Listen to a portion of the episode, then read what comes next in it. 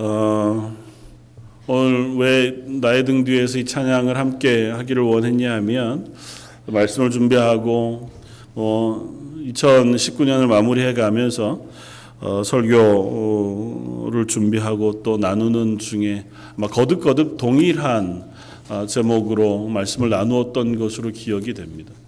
아, 하나님께서 우리와 함께 계시다. 그리고 우리가 동행하시는 하나님을 기억하는 것, 그분을 신뢰하는 것, 그것이 우리가 그리스도인으로 살아가는 믿음의 고백이자 우리가 그리스도인으로 서게 하는 힘이 되어지겠다고 하는 고백인데 그 고백을 나누다가 보니까 오늘 이 찬양과 얽혀져 있는 그 최영덕 간사의 그 간증을 한번 나누면 좋겠다 하는 생각이 들었습니다. 익히 잘 알고 계신 분들도 아마 많이 있으리라고 믿습니다. 어, 최영덕이라고 하는 간사가 어, 이 찬양을 썼을 때가 대학교 4학년 아마 24살 정도쯤 어, 되었을 때였다 그렇게 보통 알려지는데요. 어, 이 찬양을 쓸 때쯤 어, 신앙에 되게 뜨거운 열정을 가지고 있다가 어, 하루 아침에 그 모든 것들을 어, 버리고 어, 하나님을 떠나갔었던 시기였다고 스스로 고백해요. 계기는 다른 것이 아니고 어, 이 최영덕 간사가 사실은 어, 이렇게 어, 아버지 이, 어머니를 뭐 생모를 모르는 채로 어, 아버지의 집에서 자라게 되어진 어, 자녀거든요. 그래서 자기가 육신의 생모가 동일한 어, 형제가 딱 한 명인데 자기 바로 위에 누님이 있고 어, 가정에서는 아버지가 이, 이 교회를 다니는 이 두 사람을 너무 너무 싫어해서 어, 뭐 아들 딸 취급도 하지 않을 정도로 그렇게 아마 24년 넘게를 살아 왔었다고 스스로 고백해요. 그런데 그래도 신앙을 가지고 하나님 앞에 잘 살기를 원했는데 어, 그때에 자기 누님이 결혼해 그래도 가정을 잘 꾸리고 아이 셋을 낳고 단란하게 살아가던 그 가정이 어, 그 누님의 남편이 어, 세상을 떠나게 되어지는 어, 일을 경험하게 됩니다. 그러니까 어, 아버지도 도와주지 않고 그 이 두뭐 최영덕 간사와 누님 밖에는 이제 서로를 의지할 수밖에 없는데 아무데도 의지할 데가 없는 거죠. 돈 하나 남아 있지 않고 그 아이 셋과 이 누님과 자기가 같이 어, 그 시간을 보내는데 너무 하나님이 원망스럽더라는 거예요. 하나님 어떻게 이럴 수 있습니까? 사생자로 태어나서 어, 24년을 어머니도 만나본 적이 없고 또 아버지로부터도 자식의 취급을 받아보지 못하고 어쨌든 그렇게 살아 그래도 믿음을 가지고 신앙 생활을 하면서 잘 서왔는데 그나마 하나 육신의 피부치인 누님조차 어떻게 저렇게 어, 남편을 잃고 과부가 되어 어린 나이 셋과 이렇게 살게 하시는지가 도저히 납득이 안 가더라는 거예요. 그, 그 길로 이제 엇나가기 시작해서 어, 뭐 당시 표현으로는 그래요. 예수 믿느라고 해보지 못했던 모든 방탕한 것들을 다 저질러 보았다고. 어, 그 하나님이 원망스럽더라는 거죠. 믿어지지도 않고 신뢰도 안 되고 어떻게 그럴 수 있나. 근데 그러던 어느 날 어, 습관이라는 게 참 무서워서 어, 아침에 일어났는데 그 전날 저녁에 뭐 여러 가지 것들을 지나고 아침에 일어났는데 무의식적으로 성경을 펴서 성경을 읽게 되었다는 거예요. 성경을 읽었고 그 성경이 오늘 저희가 함께 나누는 성경 본문 히브리서 13장 5절 이하의 말씀을 읽는데 하나님께서 그 말씀 속에서 환상을 보여 주시더라는 겁니다. 그 환상이 다른 것이 아니라 자기가 무거운 짐이 있는 수레를 끌고 언덕길을 열심히 올라가고 있는데 너무 힘들더라는 거예요. 그 수레에 담긴 짐을 끌고 가는 게 너무너무 버겁고 힘겨워서 그 길을 올라가는 동안 뭐 땀을 뻘뻘 흘리고 그야말로 죽을 똥 살똥 올라가는. 그러고 보니까 그게 자기에게 주어진 인생의 짐이더라는 거예요. 자기 동안 살아, 살아오면서 자기 어깨에 자기 삶 속에 어, 눌려져 있었던 숱한 그 짐들, 무거운 짐들.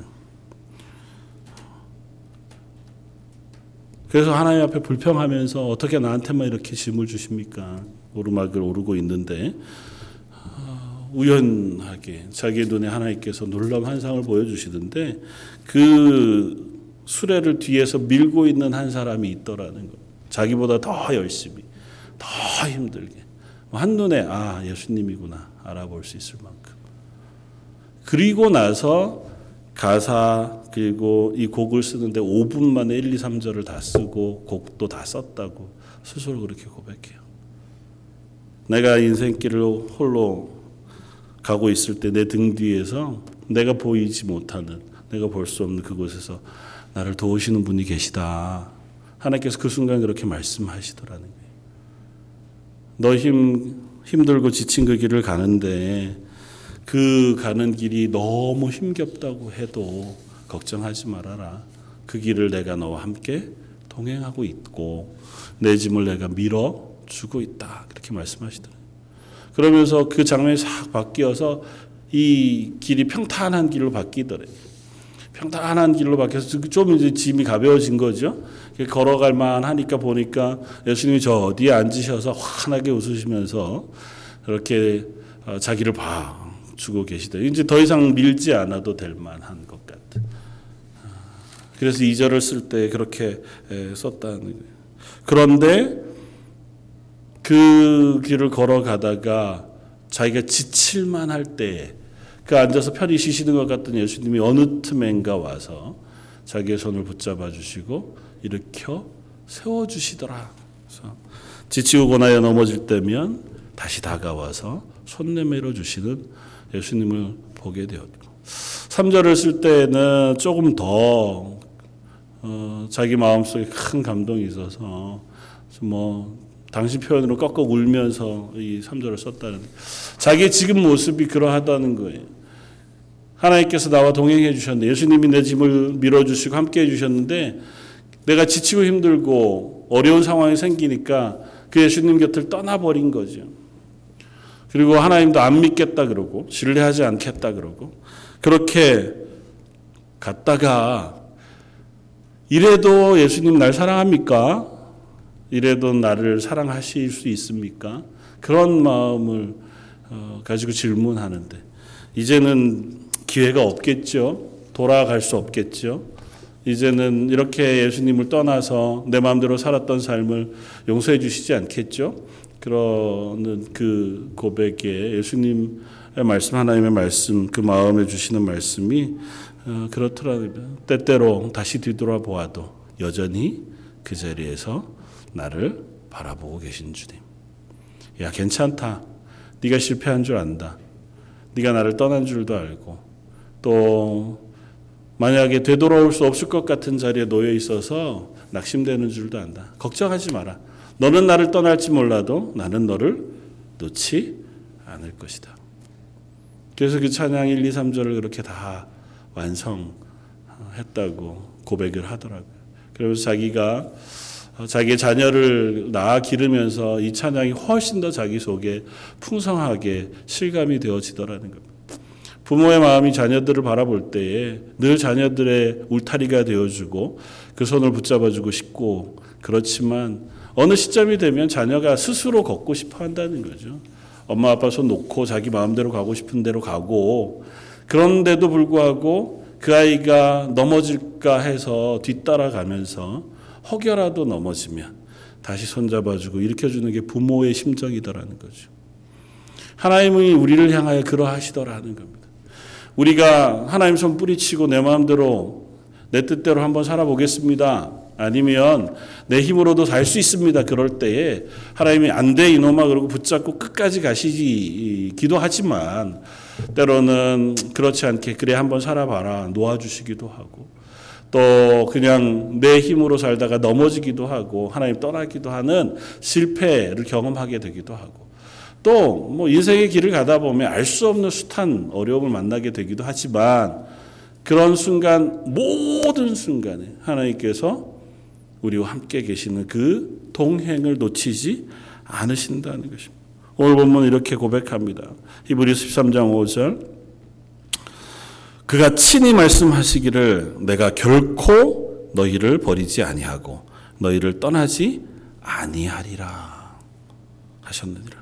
그러므로 그 하나님 그 예수 그리스도의 약속을 믿는 우리들은 담대히 말하되 어떻게 말합니까? 주는 나를 돕는 이시니 내가 무서워하지 아니하겠노라. 사람이 내게 어찌 하리요. 하나님이 나를 도우신다면 하나님이 나와 함께 하신다면 내가 이 땅을 살아가는 모든 삶에 어떠한 것도 두려워하지 아니할 수 있다고 고백할 수 있다는 것입니다. 이건 시브리서 기자의 고백이자 저 여러분들의 고백이 되어지길 주님의 이름으로 축원을 드립니다.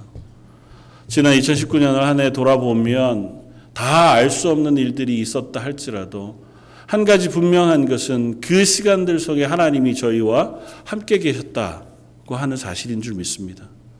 첫 날을 시작하면서 오늘 이 마지막 날을 지나는 그 시간까지 우리는 좌우로 흔들리기도 하고 때로 넘어지기도 하고 하나님을 떠나기도 하고 아니면 하나님 앞에서 기뻐하고 즐거워하기도 하고 성령으로 충만했다가 아니면 낙심하여 무너진 자리를 오가며 삶의 자리를 왔다 갔다 했다 할지라도 그 뒤에서 하나님은 우리와 함께 하시는 그 약속을 한 번도 저버리시지 아니하셨다고 성경이 우리에게 말씀해 주고 있다는 것입니다. 내가 알든지 모르든지. 혹 내가 그만하면 괜찮아서 뒤돌아보지 않고 나와 함께 계신 하나님을 내가 찾을 생각하지 않고 그분을 신뢰하고 의지하고 붙들지 못하는 그 순간에도 하나님은 여전히 우리와 함께 계셨고 우리가 너무 애타게 찾아 그 하나님의 도우심이 절실한 그 순간에 하나님이 내 손을 붙잡으시지 않는 그것 같은 그 자리에서도 하나님 우리를 붙잡으시고 동행하시며 때로는 우리와 함께 그 고난을 통과해 가고 계시다. 우리는 그런 기도하죠. 내 문제를 다 해결해 주십시오. 하나님의 사람으로 하나님 날 사랑하신다면 이런 일들도 다 없고 세상 사람들이 볼 때 훨씬 더 건강하고 일도 잘 되고 복도 받는 그런 삶을 살았으면 좋겠습니다. 그게 사실 하나님 그렇게 해주시기를 기대합니다. 그러나 자주 우리가 말씀 가운데 나누었던 것처럼 때로는 우리가 고난을 통과하게끔 하나님께서 내버려 두시기도 하시더라는 거죠. 내버려 두시되 그 고난을 우리만 통과하게는 안 하신다고요. 우리가 그 어려움의 길을 통과할 수는 있지만 그 길을 통과할 때도 하나님은 예수님은 우리와 함께 그 길을 통과해 주고 계시다. 그 성경 분명히 우리에게 말씀해 주고 계시다. 우리가 제일 잘 아는 히브리서 말씀은 히브리서 11장이잖아요. 믿음으로 시작하는 그 믿음의 사람들에 대한 이야기들을 우리에게 쭉 들려줍니다. 그리고 나서 그 모든 고백들을 다 마치고 나서 히브리서 11장 38절은 이렇게 고백합니다. 이런 사람은 세상이 감당하지 못하느니라. 이 사람들은 다 믿음으로 말미암아 증거를 받았으나 약속된 것을 아직은 받지 못하였으니 이는 하나님이 우리를 위하여 더 좋은 것을 예배하셨은즉 우리가 아니면 그들로 온전함을 이루지 못하게 하려 하심이라. 하나님께서 더 좋은 것들을 예배해 주셨. 아직 그것을 완전히 경험하지 못했지만 그들은 어떻게 해요? 믿음으로 그것을 소망하면서 그들에게 닥쳐진 고난, 환란, 핍박, 시험 그 모든 것들을 담대히 승리하며 살았다고 하는 증거가 있다고요. 이런 사람들은 세상이 감당하지 못하는 사람들이었다. 예전에만 그런 것이 아니고 지금 저 여러분들을 향하여서 하나님 동일한 말씀을 하시는 줄 압니다. 지금도 너희에게 동일하게 함께 하고 있고 우리에게 동일한 믿음과 동일한 은혜를 베푸셔서 우리도 똑같이 그들과 함께 세상이 감당치 못할 믿음의 사람으로 살게 하시는 줄 믿습니다. 때로는 환란이 있을 수 있죠. 때로는 고난이 있을 수 있습니다. 때로는 내가 원치 않은 길을 걷게 되어지기도 할 수 있습니다. 아니 우리가 연약해서 그런 곳으로 다가갈 수도 있고 우리가 잘못해서 그것을 향해 달려갈 수도 있습니다. 그러나 그 모든 순간 절대 잊지 말아야 할 하나는 주님은 그런 나를 떠나시지 아니하시고 나와 동행하신다 하는 것입니다. 내가 어느 곳에 있든 나와 함께 하시는 그 예수님만 신뢰할 수 있다면, 그분만 붙잡을 수 있다면, 그분만 의지할 수 있다면 우리는 결코 넘어지지 아니할 줄 믿습니다. 내년 한 해 교회 표어로 잡고 함께 기도하길 원했던 것은 어, 하나님이 기뻐하시는 교회라고 하는 표어를 가지고 어, 시편 51편 말씀을 붙잡고 함께 기도하기 원합니다. 하나님의 구원의 기쁨을 내게 회복시켜 주십시오. 그래서 내가 하나님이 기뻐하실 만한 교회, 하나님 기뻐하실 만한 그리스도인의 삶을 살게 해 주십시오. 이 일을 하는 것에는 다른 것이 필요 없습니다. 단 하나만 우리 속에 있으면 됩니다. 그건 뭐냐 하면 나와 함께 계시는 나를 구원하신 예수 그리스도를 믿음으로 붙잡는 것. 그분을 내가 의지하고 신뢰하는 것만 놓치지 않으면 우리 그리스도인으로 살 수 있습니다. 하나님 나와 함께 계시다는 사실만 잊지 않고 그분이 나의 하나님 되시다고 하는 고백만 놓치지 않을 수 있다면 우리는 이 땅 가운데 하나님의 사람으로 살아갈 수 있는 사람 되어지는 줄 믿습니다. 오늘 이브리스 13장 읽었던 그 말씀의 8절은 이렇게 고백합니다. 예수 그리스도는 어제나 오늘이나 영원토록 동일하시느니라. 히브리서 기자가 이 편지를 쓸 때나 히브리서 기자가 11장에서 믿음의 사람들을 열거했던 그 숱한 사람들 아벨 또 에녹 아브라함 다윗 혹은 그 외에 숱한 믿음의 사람들이 살던 그 순간에 그들과 함께 하셨던 하나님 히브리서 기자가 이 편지를 쓸 때에 그와 함께 하셨던 하나님 그 이후로 2000여 년이 넘는 그 긴 시간 동안 교회 가운데 믿음의 사람들과 동행하셨던 하나님. 그 하나님은 지금 저 여러분들에게도 동일하신 하나님이신 줄 믿습니다. 어제도 오늘도 영원토록 동일하신 하나님께서 저 여러분들과 동행하신다 약속해 주시는데 우리가 그 약속을 신뢰하지 못할 이유가 뭐가 있겠습니까? 성경의 증거가 이토록 분명하고 또 믿음의 사람들의 믿음의 고백들이 얼마나 분명한지 우리가 수많은 간증과 고백들을 통해서 확인합니다. 그들이 그랬다면 저 여러분들에게도 동일하실 줄 믿습니다. 2019년이 그러했다면 2020년도 그러할 줄 믿습니다. 혹 우리가 그것을 다 신뢰하지 못하고 흔들리면서 살아왔다 할지라도 하나님 여전히 우리를 놓치지 않고 내년에는 조금 더 예수 그리스도를 신뢰하고 붙잡고 의지하면서 그 믿음의 길을 걸어가도록 우리를 북돋아 주시는 하나님이신 줄 믿습니다.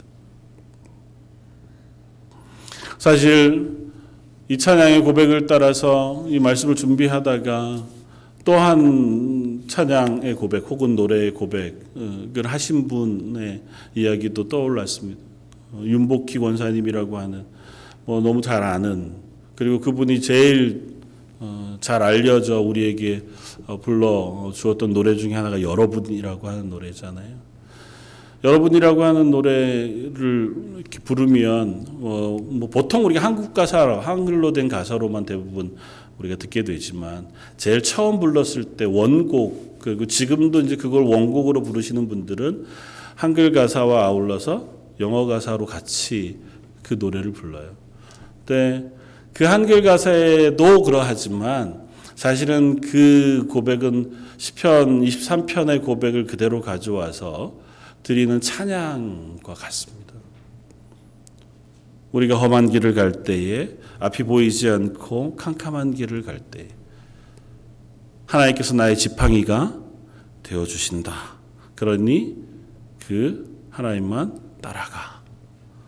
그렇게 얘기하고 사랑이 필요할 때 또 하나님은 우리에게 말씀하셔서 내가 너의 사랑이 되어 줄게.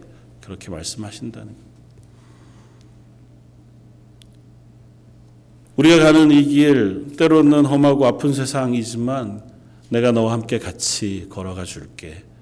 내가 유일한 길, 한 길, 그 길이야. 그렇게. 영어 가사는 너무너무 명확해요. 실제로 그 노래를 작곡한 이 윤복희 원사님의 오빠인 윤한기 목사님이 이 곡을 작곡할 때에도 그 마음으로 작곡했다고 고백, 간증하고.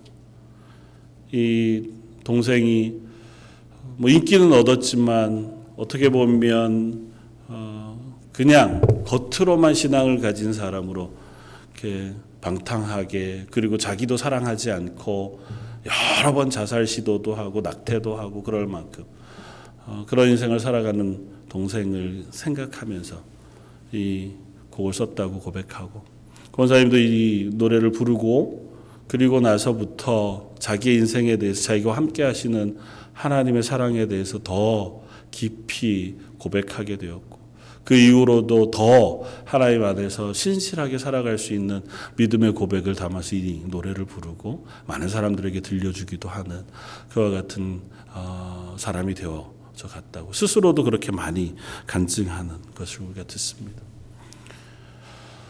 어, 우리가 알게 모르지 아, 알게 모르게 인생의 여러 길 가운데에서 하나님이 나와 함께 가- 하셨습니다고 고백했던 사람들이 있습니다. 그들의 인생의 고백보다 더 놀라운 간증이 어디 있겠습니까? 최영덕 간사가 그랬고 윤복희 권사님이 그랬고 우리 찬송가에 나오는 숱한 찬송가의 작사가들이 그러했던 것을 우리가 압니다.